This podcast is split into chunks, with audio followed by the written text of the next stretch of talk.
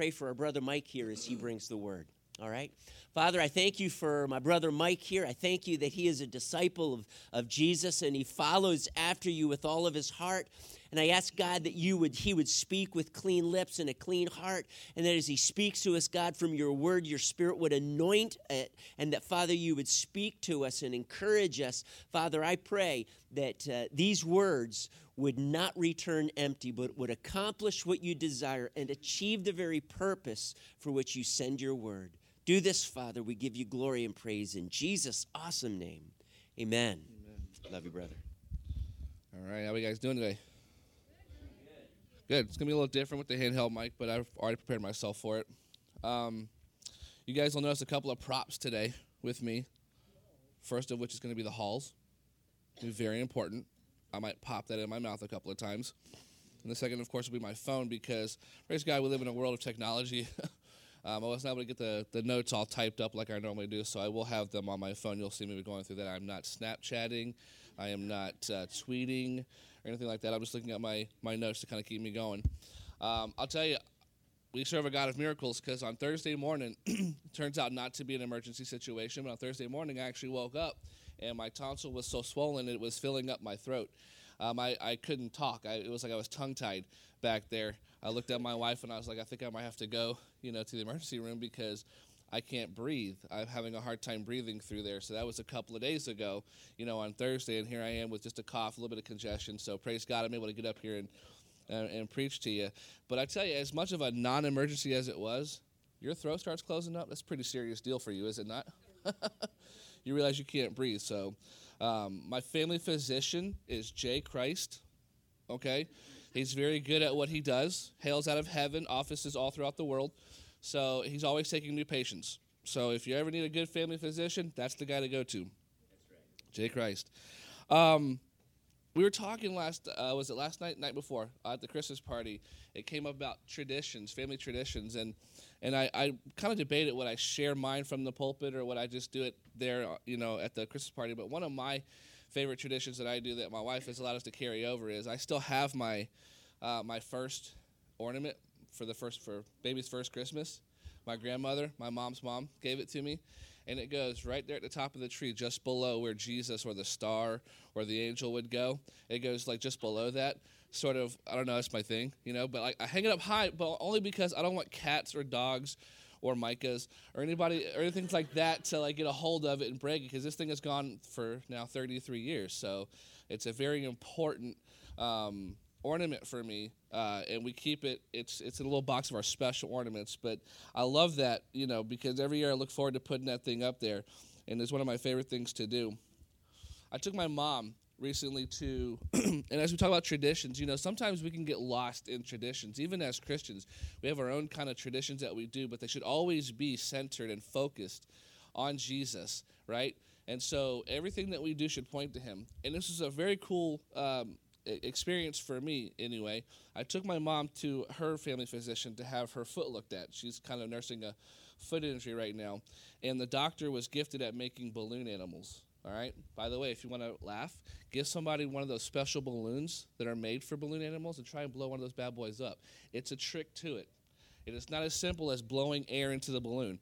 Trust me, I know. I was this close to passing out, determined to win the battle with the doctor. Nonetheless, he um, he makes this balloon animal, okay? I'm to describe it for you. It's got four legs, it's got a nose, and it's got antlers. You guys know I'm talking about? He gives it to Micah. he goes, What did I just give you? Micah knows what a dog looks like, he knows what a cat looks like. He's looking at this animal that the doctor made out of balloons, and he's completely perplexed. He, and I told the doctor the gracious way I could, I go, Well, Doc, we don't teach Santa in our house. I'm not sure Micah knows what a reindeer is. You know, as Micah looks at it, he's looking at the doctor like, I have no idea. But how how wonderful is that that my son can identify a reindeer that he is not in at this point has he been steeped in the traditions of the world about santa claus and all of that and i still love those opportunities people ask me well why don't you teach santa claus you know what i mean uh, because it gives me an opportunity to share just about jesus um, because santa becomes more than our Savior. you don't see a whole lot of Jesus out there in the world. You know what I mean? You see a lot of Santa, you see a lot of elves and reindeers and all these representations, but very few places will actually focus on really what it's important and what it's about.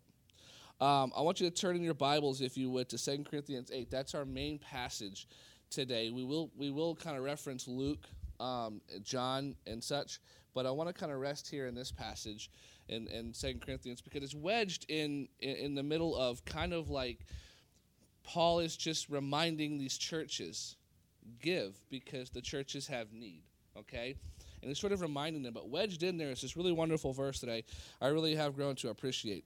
While you're turning there, one of my favorite shows that I used to love to watch was Monk. Nice, clean show, uh, really funny. It ran for eight seasons. It was just a really wonderful show.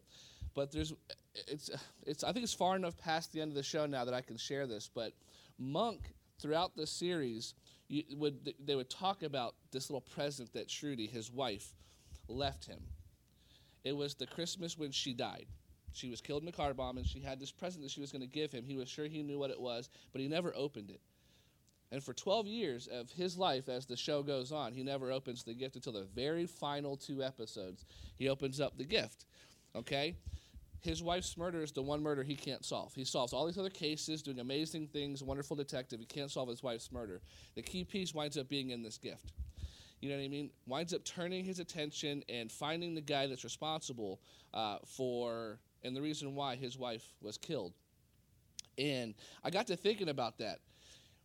How many people here, I mean, are really excited about next week? And not just because the Cowboys or somebody's playing, I don't know who plays on Christmas Day, but I mean, like, really excited about next week. Anybody gonna be brave enough to raise their hand? We should all be, right? It's Christmas, it's presents, it's gifts, it's all that kind of stuff. You know, but I like to, I want to try and look at Christmas like that present that Monk had on his little shelf. He'd pull it out, put it under the tree, wouldn't open it, back on the shelf. Next year for Christmas, he'd pull it out, put it under the tree, back on the shelf. You know what I mean? I want for Jesus every day to be like that present. He should be like that gift for us. You know what I mean? Except we should open it, and we'll get there, right? We'll, we'll have to get there. So when we look at 2 Corinthians 8, I'll read the verse. It's, it's verse 9. and again, I've talked about how Paul is reminding the churches give because the church has need, right? And so for you know, he says in verse 9, the grace of our Lord Jesus Christ, that though he was rich, yet for your sake he became poor, so that you, through his poverty, might become rich. I think we find kind of the heart of Christmas right here right here in this snapshot verse. I mean, think about the implications for just a moment here. The church is kind of destitute. They're, not, they're lacking the basic necessities to function. Trust me, Paul would not make a big deal about this. He wouldn't waste his time to travel to these churches to write letters to them if it was because, well, they want to get the newest, you know, UHD flat screen curved TV or whatever. Like if it was just some kind of want that they had. This was a need that the church had, okay? Much like our need every single day. You know Jesus, you have him in your heart, that's awesome. Anybody who doesn't, you need to be up here at the end of this sermon, getting right with the Lord. Okay?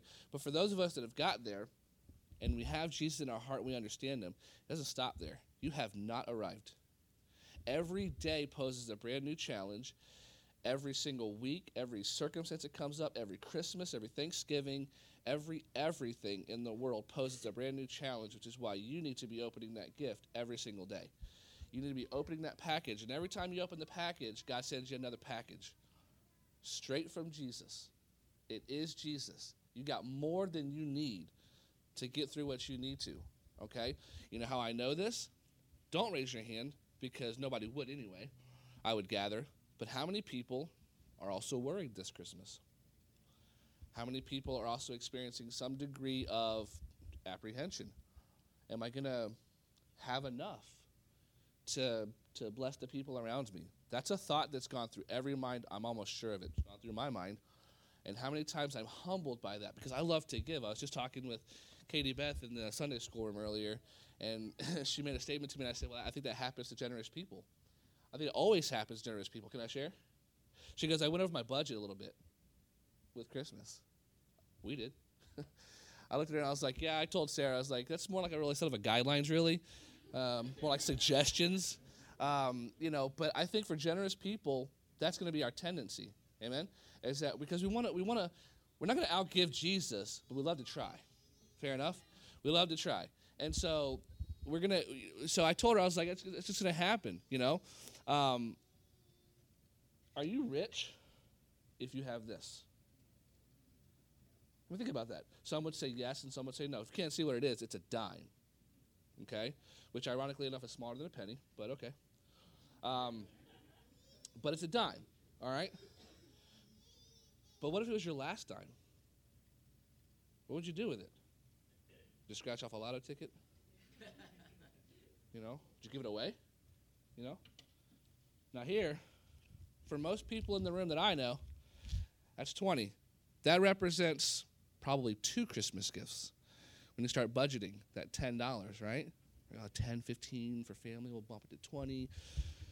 People that are really important, so we do this, you know, advanced math. Kids, study math because you're going to be using that for Christmas.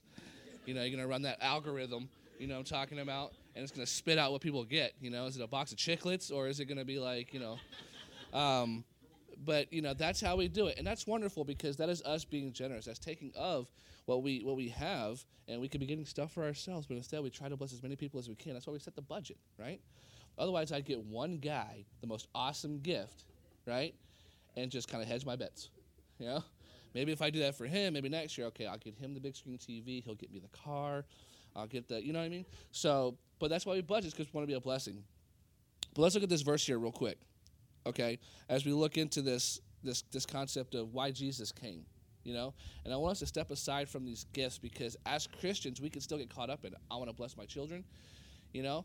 Mine was the little one in red up here that tried to steal the show. you know, he tends to want to do that. Um, but why Jesus truly came and what he really did for us because of all the things that we experience and how wonderful they can be. Christmas is going to be great. I look forward to being able to go and give the gifts I've gotten for people. I look forward to getting those gifts from people that have gotten for me so generously and being able to extend those things. I really look forward to it, but it cannot be my focus. It just can't. I can't get distracted by what really I, am needing to, to glean from this because it's a very simple message tonight, you know, but it can be hard. Because you're talking about 45 minutes of preaching or video or whatever it is you're doing, you read through a thousand pages, you're talking about one line that you need to remember. That's a pretty hard thing.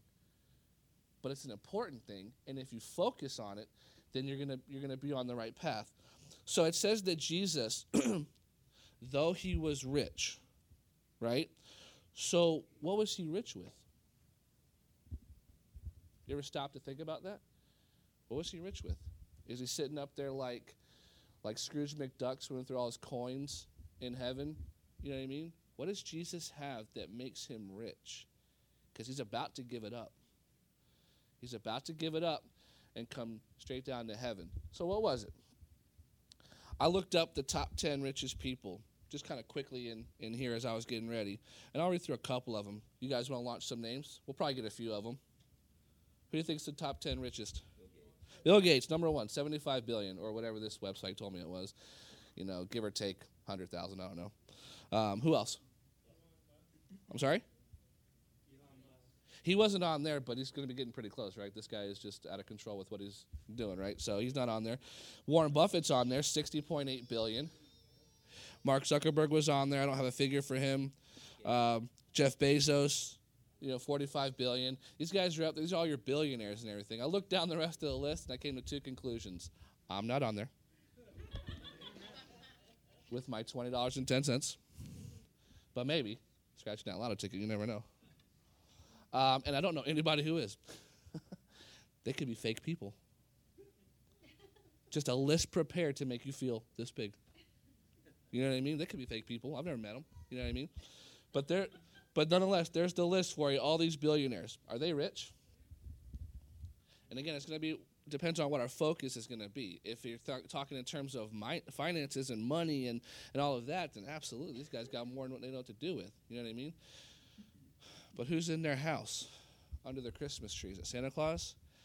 Is Jesus on the tree? Because guess what? When it comes down to it, and I walk into the gates of heaven and I go, There it is, Jesus. That's what I got left. Where do I go? They're going to have to leave a whole lot more. How many dimes that is? 48 billion dimes? It's a lot of dimes. You know what I mean? Probably get crushed under the weight. But nonetheless, you know, if that's what their focus is. So here's what I'm going to say Jesus has something. We have it now, though we'll experience it later. We're going to sit at the right hand of the Father with Jesus. All of these things that made Jesus rich are going to make us so rich in heaven. But we got to get that concept of money out of our head. It's got zero to do with that. You don't need it. You have everything provided for you. Jesus had eternity with his Father. He was there at the beginning, part of the Trinity. And so he had eternity with his Father, blameless, without blemish, sinless. He had all he could he could need with his Father in eternity with heaven. This is one of the things that makes him rich. He has an eternal presence with the Father. I mean, with his Father. He sits there with him, he sees him, he experiences him in a way that we just can't right now. But how amazing is that going to be? Because how much does God the Father, how much does Jesus affect you today, this side of heaven? And just imagine all the miracles he's done. If you start to think about those things, and you start to think about how he's come through for you and those impossible things, and you have this relationship with him that grows and it gets stronger and it gets stronger. But just imagine what it's going to be like when all of this is done away with and you have this eternity with him. This is the most amazing gift ever that what he wants to bring to us because that's what he has. Jesus had all the Father's glory. In fact, we'll look at that as we get into how he became poor. But if you look in John 17, it taught, he asked for it back because he gave it away. John 17, 5. I don't have the verses up there, unfortunately, but you can turn to John 17, 5.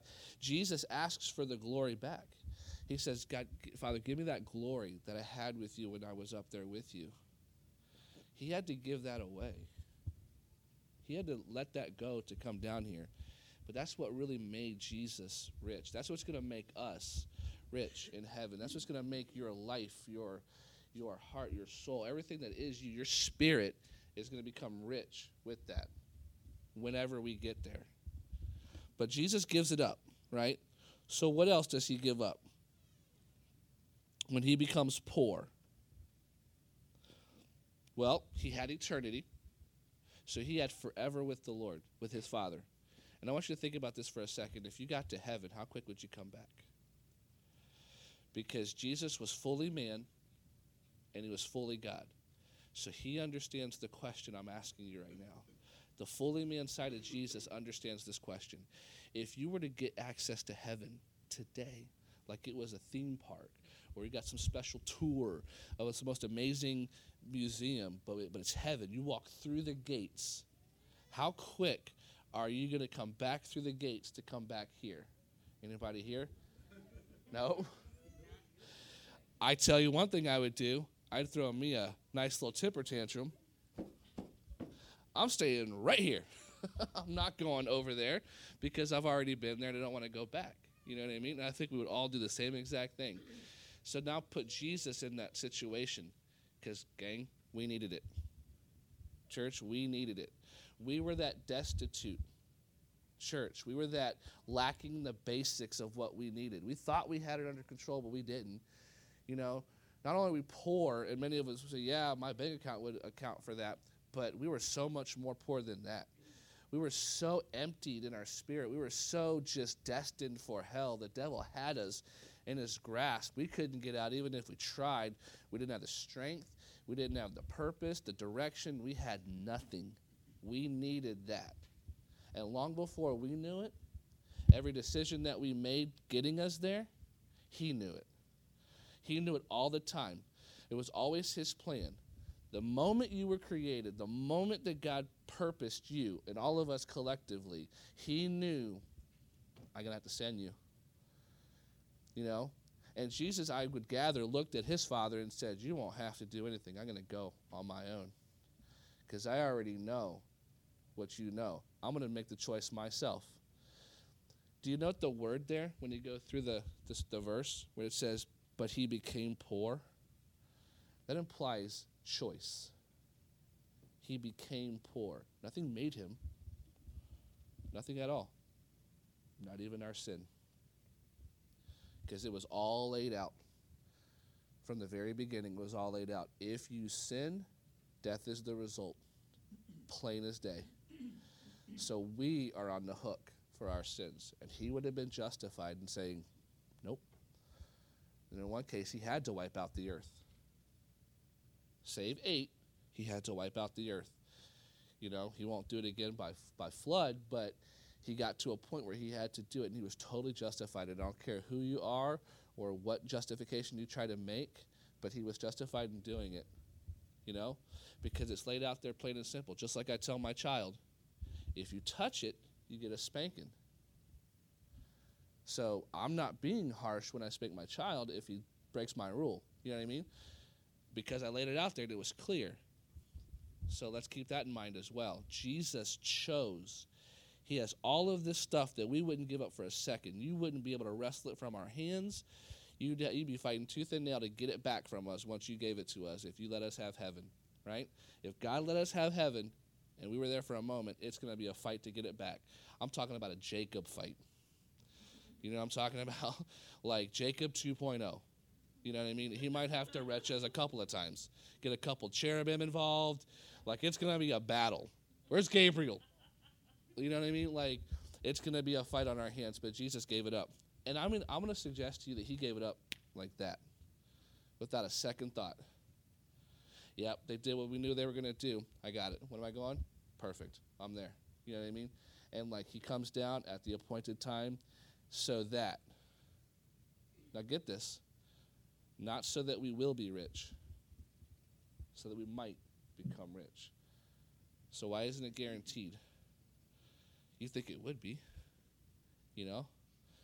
You start to think about things in this world like people that give um, their organs for transplants, and you talk to people that have been Im- impacted by this. I live because of that person's death. I live because they gave. Do you know what I mean? And for a lot of people, that's a big deal, especially if you're one of the ones receiving it. That's a big deal for you. You'll never forget it ever. You know? Because without it, well, you wouldn't have to worry about remembering. You know what I mean? And so, I mean, I'm just going to lay it out there straight to you. You know what I mean? My goal is not to step on toes or hurt people or, or whatever, but I'm going to lay it out there straight to you because we have to grapple with this. We have to get this in our heads that this man who was fully God, gave all of that down. He said, I'm going to take the glory off, and I'm going to step down, and I'm going to be born. He was born where? Well, let's look at that. In a remote village, okay? Pretty obscure little place. You know what I mean? When they were given the direction to go find Jesus, all right? He's in a feeding trough in a stable. He's wrapped in rags or strips of cloth. You know, these aren't like the nice towels at the inn.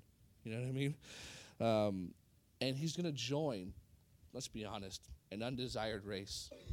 The Jewish people, they they were looked down upon. They were like they just were they were just an undesired race. You know, you see that through Egypt when Israel was in captivity, how they were treated. You, you see it all over the place. All right, so that's where he's born into. So he doesn't even make fanfare. He doesn't even want to come through because he's the king. He doesn't want to make any fanfare. This is really kind of a quiet deal how this happens. You know what I mean? When he had every right to do it. All right, gang, I got it. I got it. I'm the, I'm the savior. I'm the solution. I'm going to take care of business. Don't worry about it. You know, smiting people that are mocking him out in the crowd. You're laughing at me? Dead. Okay, so, you know what I mean? Like, he doesn't do all of that. He comes in pretty quiet. All right? Grows up, does this thing. Three years of ministry, 33 years of life, three years of ministry. Now think about that. Not only does he come here as a baby, but he, he only ministers one third of the time he's here. Like, where is it? Is my math right on that? What's my math right? What's, it, what's what is three out of 33? 0.03? One tenth? One tenth. One tenth. Kids, study math in school. Um, one tenth of his time here most of which, yeah, well, you know, Roman numerals, it's European math. Um, but the point is, is that if you live 33 years and only ministered for three years out of that, most of which you were ridiculed and mocked, at the end of which would be your death. Sound like a fair deal to you? Now you're looking back at it because I'm looking at the human side of Jesus here because that's where we're going to connect with him. We're certainly not going to connect with the God side of him. All right, so we're going to connect with the uh, the man side of him the most. That's where the impact is going to be the most. So here you are. You're 33 years on the earth. You've grown up. You've cried. You've stubbed your toe. You've done all these different things that people do. you've tried to teach them the truth. Many have rejected you. And then ultimately, you're crucified. No surprises for Jesus. But now I want you to feel how do you feel? So you give your life, people still reject you. You give them the solution, you give them everything they need to make it right. They, you know, it's the it's the the antibiotic that takes care of the infection. It's the cream that makes the sore go away. It's the cough drop that takes the cough away. it's all of that kind of stuff, but you choose not to use it. And you're looking at them and you're going, "Really? Really? But there's no second chances. Because the next time he comes back, it's over. There won't be any trials. There won't be any standing there. There won't be any pleading. There won't be any, I promise I'll never do it again. It's over at that point. And you're looking at it and you're going, man, I just, I've done all I can. Literally, I've done all I can. I've given the shirt off my back. I've given my life. And yet people still choose to not. They choose not to remember. They choose to get caught up in everything else. You know? I think that's the most crafty way the devil can do it for us. Is just throw a bunch of stuff at us, constantly throwing a bunch of stuff at us because we don't need to believe it. It just has to distract us. That's all it's got to do. When I'm at work and I manage a restaurant, a lot of decisions come my way, and every day it's different. It's stuff that you couldn't, you know, you couldn't write it. You know what I mean? Like, hey, Mike, uh, yeah, the roof fell on somebody in the bathroom. well, what happened? I don't know. The toilet burst out of the ceiling, and it just, I don't even know. And it's like, and they just drop it on my lap, and there they go. I'm like, are you kidding me? Yeah, some old timer got hit by a car, flew through the windshield, shattered the front glass. You know, I'm like, you can't, you just can't write this stuff.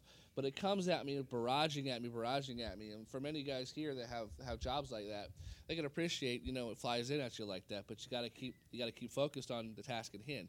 You got to solve the problem and continue on because this will stop with that problem. You know, and so and so called me fat, made fun of my hair.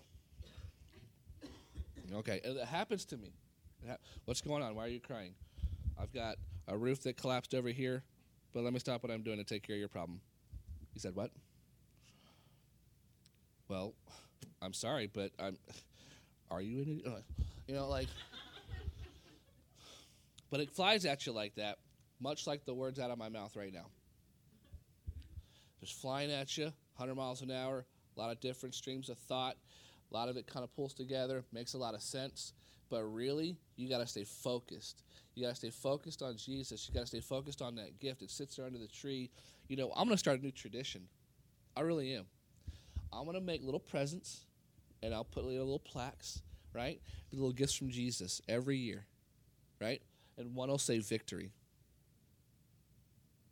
one will say forgiveness, right? I was writing this down earlier. This is the Lord, not me. One will say joy, freedom. Because you know, in the midst of that whole Christmas season, as we're getting involved in it, and we always will, look at I'm not expecting that we're going to change anytime soon not in the next several years, because we're human. There's a corruption in us that cannot be fixed this side of heaven. It just can't. At best, it's going to be covered over by the imputation of Christ's righteousness, but then when we get to heaven, see, then it's all fixed, right? But you carry the corruption with you, okay? You're always going to have that tendency. That's why I told you if you're saved, it's not over because every day is going to present a new challenge. You're going to get frustrated. You're going to find yourself clenching your fist. You're going to find yourself distracted. You're going to find yourself not following Jesus. And, you know, when Meredith said up here, you know, always find time for Jesus. You're going to find yourself not. You're going to find yourself not having time for Jesus. It's going to happen. I'm not saying it's okay. I'm just saying don't be surprised when it happens. You know, because we got to stay focused. But I think that'd be a really cool thing to do, right? At the bottom of your tree and go, okay, who wants to open up this gift right here? You know what I mean? Because just imagine if you did that, or if you know somebody's going through something and you give them the gift you're going to give them, and then you give them the other gift, right? And they're all caught up in bondage. And they can't break free of it. And they need Jesus, and they understand it. They just can't seem to, you know, come to terms with it. When they open up that gift and it says, it says, freedom, love Jesus. You know, maybe just a reminder every single day that I do. I can. See, the freedom is offered to me. It's whether I choose to use it or not. Every day, every moment is going to be a choice. You see? Every person I talk to, it's a choice. And what am I going to choose? And here's how that boils down for me, or as our wise pastor likes to say, where the rubber meets the road. So here's me at work, ceiling caving in, old man through the windshield out here, right? Got a lot going on. Somebody walks up and goes, Man, I just feel like I don't know Jesus. Opportunity. What am I going to do? I don't have the answer because all of those things are important. I got a guy laying over here who might be dead with a broken leg. I got somebody swimming up to her eyeballs in the bathroom with, you know, who knows what going on, you know? And then I got a guy here whose eternal soul could be at stake. I might be the only guy that could talk to him because that's a